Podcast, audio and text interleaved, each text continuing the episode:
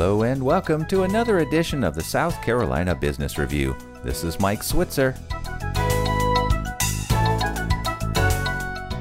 It's not too often that a small business gets to have its product featured on a national television show, but that's exactly what happened to our next guest when her innovative undergarment recently appeared on the Today Show on NBC. Erin Mehagan is founder of Livi Lu Lane, and she joins us by phone now from her office in Greenville, South Carolina. Erin, welcome to the program. Thank you, Mike. So tell us how all of this got started. Like many entrepreneurs, my journey began as a frustrated consumer, unable to find a solution to a problem I was having. So I have three girls, multiple pregnancies, and multiple years of nursing. And that had changed my body and so there was you know these big gaps that appeared between my skin and my bra um, but when i went down a cup size to eliminate those gaps i lost my shape and i felt self-conscious in my clothing so I was really frustrated and I was discouraged. And, you know, while there are hundreds of bras on the market and variety appears apparent, all of them are designed to fit the current size of a woman's breast. But those bras can't help her if she is unhappy with her size or isn't thrilled with changes that happen, you know, through life events like pregnancy or nursing or hormonal changes with menopause. Really, the only option for women in these categories is plastic surgery which is where I found myself. And while plastic surgery can be a great option for some women, it's not for everyone. You know, that's when I began kind of dreaming and planning and brainstorming and designing what I thought could be a solution for not only myself, but other women.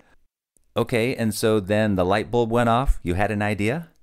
All I wanted to do was fill out my bras and clothes like I used to and move on with my day. In my mind, it seemed like a simple solution, but I could not find any products that would allow me to do what I wanted to do. I had found some different pads that I just stuffed into my bra, but the problem was is that those shifted, moved around while I was wearing it. One actually came out of my tank top when I was walking around Target, which was extremely embarrassing. So the idea I had was to create a bra with an internal pocket that could hold an insert so I started to reach out to different companies that work with small fashion brands starting out. That's the struggle when you're in retail and fashion is that the minimum order quantities are so high that kind of prevent someone like me from entering the market. So, Underwire Bra has 34 to 36 components and requires special manufacturing equipment and all these different things that I had no idea about when I first ventured on this journey. But after a couple years, I found a woman who was able to translate my idea to a tech pack, which is what a manufacturer would need to create the product. You found somebody to make these for you in quantity uh, enough that you could get them on shelves or sell them on e commerce? Yes, so we are direct to consumer for the most part right now. Um, we launched our first kind of beta test and first design in January of 2021. Since launch, we've fulfilled nearly 600 orders, with 15% of our sales stemming from repeat customers, which is great because I think it highlights the connection to our target audience and the pain point that we are solving.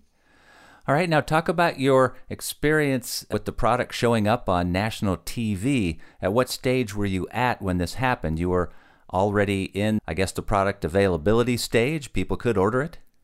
Yes. So we had been, you know, in market and we were working on the development of our next collection when um, a bra fitter expert posted something on LinkedIn saying that she was working with a major morning news network on an innovative undergarment segment. And she asked um, founders to pitch their products. And so I pitched her.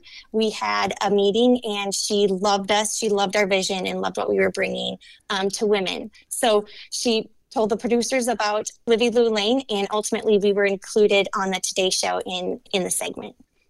And uh, flood of orders afterwards. It was wild. I had um, some friends come over that um, we did a little watch party during the segment, and we were having trouble finding the segment online. And all of a sudden, my computer just started dinging with orders. And so we knew that the segment was airing somewhere, even though we hadn't seen it yet. And everyone started yelling and screaming, and the response was absolutely incredible and beyond our wildest expectations. Well, Erin, congratulations on that national TV exposure. And thank you so much for spending time with us today. Thank you so much, Mike. Erin Mehagan is founder of Livi Lu Lane. Her company is based in Greenville, South Carolina. We will have a link to her business posted at our webpage so you can learn more, southcarolinapublicradio.org. Or you can hear this show again. And remember, you can find us wherever you find podcasts. With the South Carolina Business Review, this is Mike Switzer.